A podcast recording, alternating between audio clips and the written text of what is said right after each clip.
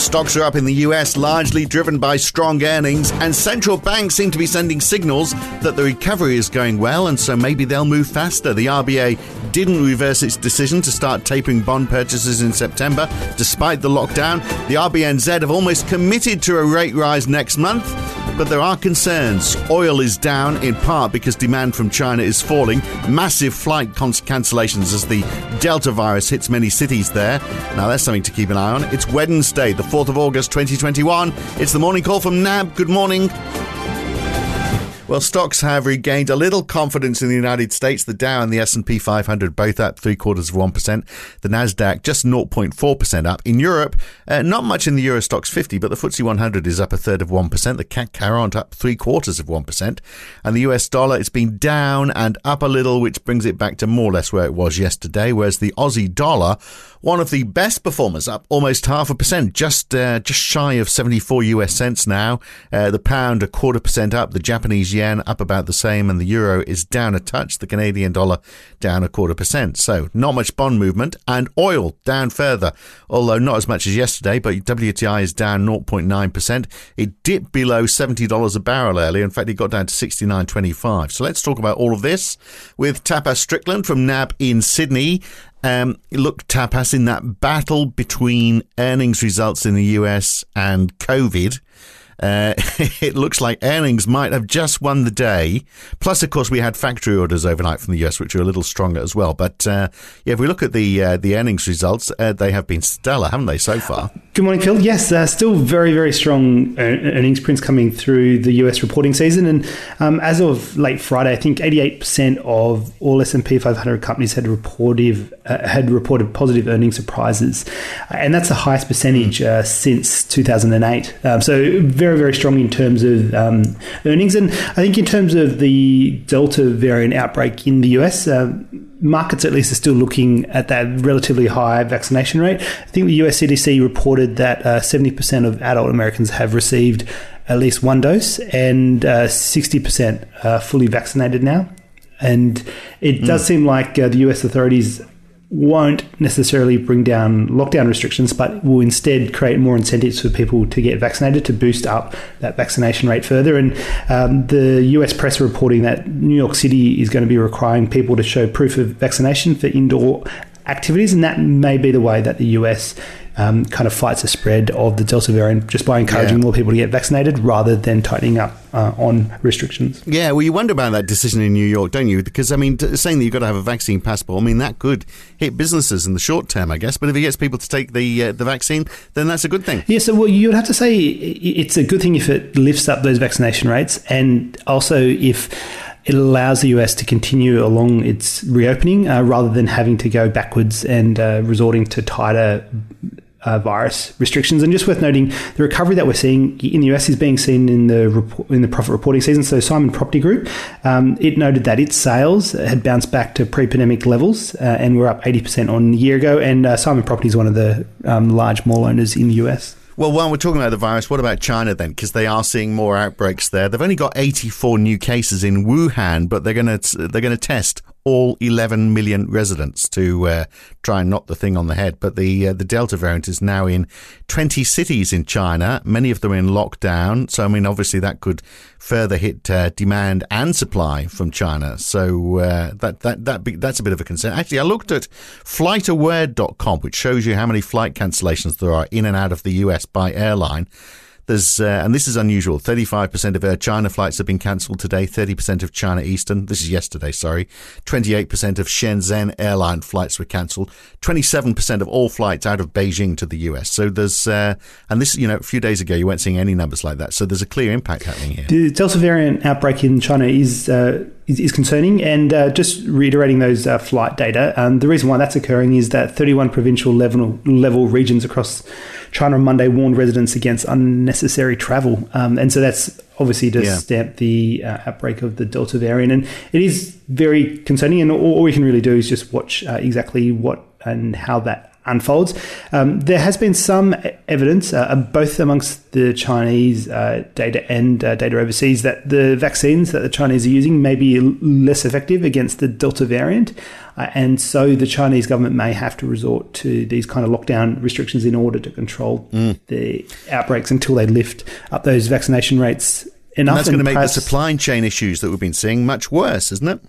It, it, it potentially is. Um, and uh, it's it's still unclear exactly whether a widespread Delta outbreak can be controlled uh, by harsh lockdowns. Um, definitely mm. with the Wuhan and Pi strains, uh, it, it, it, has been, um, but I, I, guess it still remains to be seen. And just reflecting on Sydney's protracted lockdown, where lockdown restrictions are in place, and yet uh, there's still uh, hefty daily virus cases. Yeah, that's protracted with three O's in it, isn't it? The protracted uh, uh, lockdown that we're going through in Sydney. Look, another story from China, which is which has had a, a bit of an impact on gaming stocks anyway. So Tencent uh, lost a, a, great deal because Chinese state media uh, says that authorities are basically describing gaming as a, a spiritual opium. Uh, so uh, Tencent is now imposing a ban on kids gaming on their platform. This is all happening just before Activision Blizzard, which is one of the biggest gaming uh, providers, announces its earnings in the United States uh, later on today. I mean, this is a very timely reminder, isn't it, that Chinese policy can have an influence on anyone who's doing any dealing there or investing there, because there was a big fall in all gaming stocks overnight. Uh, yes, over the past uh, week, you've seen uh, Chinese authorities uh, clamped down on a number of different companies, both uh, Chinese companies listed in the US and uh, companies listed in China as well, uh, and really focused on the tech sector and the education sector. And uh, the developments in the past couple of days uh, suggest that spilling over into the gaming sector as well. Now, a tale of two central banks, the RBA and the RBNZ. Let's start with the RBA first of all. I did ask the question yesterday: What if they if they keep the taper?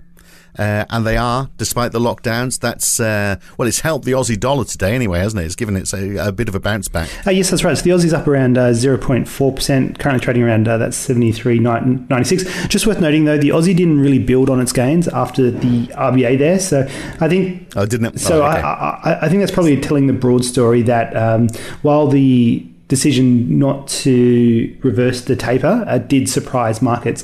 Uh, there wasn't too much more uh, in the uh, post meeting statement that was surprising. Um, for our view, uh, we thought uh, two interesting things were that uh, one, the RBA had lifted its uh, 2022 growth forecast, uh, suggesting a pretty hefty rebound uh, from the Q3 lockdown in Sydney, and the unemployment rate forecasts were lowered, and they're currently sitting at four and a quarter percent by the end of 2022 and four percent by the end of 2023. So you're getting towards that for percent uh, NAIRU level that the RBA has previously said, uh, where you may get a little bit of wages pressure and you may start to get inflation back uh, towards the RBA's target. And indeed, the RBA suggested that they could get core inflation at two and a quarter percent by the end of uh, 2023. So a 2024 rate hike is uh, looking um, more likely out of these forecasts, and that's what the RBA central scenario is. Um, but you'd have to say, with uh, the RBA able to forecast core inflation uh, marginally within the target at the end of 2023, if you got a run of further upward surprises, then that could drag a rate hike into 2023. Yeah, yeah. So why this up in the forecast? Is this because, uh, rather ironically, because we're pushing ahead faster with vaccines now? Is that why, you know, we, I mean, I, I noticed they say that their forecast is dependent on uh, getting a significant share of the population vaccinated by the end of the year. Well, that, that is looking more and more likely now. It does indeed. Uh, and on NAB's calculations on uh, projected vaccine supply, we could get to those 70 and 80% vaccine th- thresholds needed to start to transition from aggressive suppression of the virus more towards living with the virus uh, by the end of November. And it looks like the RBA is uh, taking those assumptions as well. I think what really has uh, led the RBA to become a little bit more optimistic on the recovery is just where the unemployment rate is at the moment. Uh, just prior to the Sydney lockdown, the unemployment rate in Australia was at 4.9%, and that is its lowest level since December 2010. Um, so uh, the momentum in the economy just prior to the recent virus outbreaks was very strong, and the RBA thinks we'll be able to bounce out of these lockdowns and go back to that very strong momentum. Right, I did say it's a tale of two central banks. The other one is the RBNZ just across the water there, uh, where, of course, they're trying to fight house prices amongst everything else. And they may be looking at an August rate hike. In fact, investors, I think, are now pricing a 90% chance of that. Well, sort of Governor Orr gave it away, didn't he? Because he, he said they need to return interest rates to more normal levels, and the next opportunity to do that is the next meeting on the 18th of August. Yes, Gov- Governor Orr um, pretty much foreshadowed uh, that the RBNZ would be moving in, in August. And he also said, in regards to those uh, mortgage lending standards uh, that they're going to be tightening up on, that uh, both the uh, OCR and the bank's financial stability tools need to be mutually supportive. So it would be unlikely to see a tightening in one and not a tightening in the other. Um, so uh, that gives a pretty good uh, hat tip that the RBNZ will be lifting rates uh, in August. And when you look at market pricing, uh, markets pricing, I think um, uh, just over two two more rate hikes over the remaining three meetings of. But isn't it year. curious? So we've got the RBA, uh, RBA sort of like upping their forecast because they think more people are going to be vaccinated. That's not happening in New Zealand. Fourteen percent of the population is fully vaccinated there. I mean, things could turn bad for them if the Delta strain gets in, and yet here they are uh, with the uh, RBNZ saying, "Yeah, we're going to lift rates." That remains one of the biggest risks uh, in, in, New Zealand, and indeed in all countries that have relatively low vaccination rates. Uh, I guess for the RBNZ, they have to set policy uh, for how the economy is going at the moment and where it's projected to be, and they can always react were there to be a widespread Delta outbreak in New Zealand, uh, but at the moment it's not there. And the RBNZ at least is giving some pretty strong hints there that they are thinking of lifting rates at the August meeting. Right. Well, they've got their employment numbers out, haven't they, later on today for Q2, including average hourly earnings. So there'll be uh, some stuff to substantiate the decision for that uh, uh for that next meeting.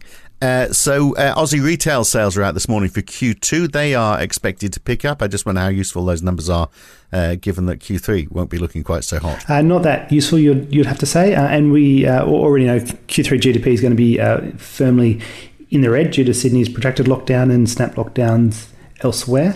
And oil. Uh, so we, we talked about the, the, the fall in oil price. I mean, I guess that is just it's it's curious, isn't it? Because oil is clearly falling because there's concerns about demand with uh, uh, with all these outbreaks, like all those flights out of China that I was mentioning earlier. Uh, and yet on the other side, you know, we've got a, a slightly more uh, bullish uh, slant being taken by central banks, as though the recovery is well on the way. Oil is going in the other in the opposite direction. yes, and I think oil will be tracking very closely what's going on in China, just given. Um, how much China makes up of global oil yeah. demand, and uh, it'll be very sensitive to those uh, developments there. Um, also, we'll be looking quite closely at the Caixin Services PMI, which comes out today, and that may give a little bit more of a hint in regards to the uh, pace of growth yeah. occurring in the Chinese economy. All right, and Richard Clarida is talking uh, overnight tonight. Outlooks, outcomes, and prospects for U.S. monetary policy. So maybe he'll give a hint of uh, of tapering in that. It does seem like there are more Fed members that are getting a bit impatient. We had Bullard again saying he wanted it all to happen sooner. He said the, the, the Fed should take smaller steps to avoid a scramble if if high inflation persists. Uh, he's uh, he's on the same bandwagon. Uh, so uh, yeah, Richard will be interesting to see what he's got to say. Oh, will indeed, and uh, I think Fed officials are a little bit split between whether to make a tapering announcement as soon as the September meeting or whether to wait until more progress is made in terms of payrolls and uh, wait until the December meeting. But I think it's quite clear that the Fed is intending on tapering asset purchases, or at least making that announcement of, of tapering at an upcoming meeting. And it's just more about the timing there. And helping guide that timing will be how strong payrolls will be on Friday. So I think markets are going to be very sensitive to, to payrolls. And part of the reason why market moves overall have been relatively subdued um, today is um, markets are really tr- treading water ahead of that payrolls yeah. uh, print on Friday. Well, we get the ADP employment numbers before they earn. We will get them later on today, plus the ISM services index as well. But uh, we'll leave it for now. Good to talk uh, Tapas. Catch you again very soon. Uh, cheers. Uh, thanks, Phil. Things are very choppy, aren't they? Doesn't that feel like the exact opposite of what we were talking about yesterday? Maybe tomorrow it'll be the opposite again. We'll find out tomorrow morning. I'm Phil Dobbie for NAB. See you then. Have a great day.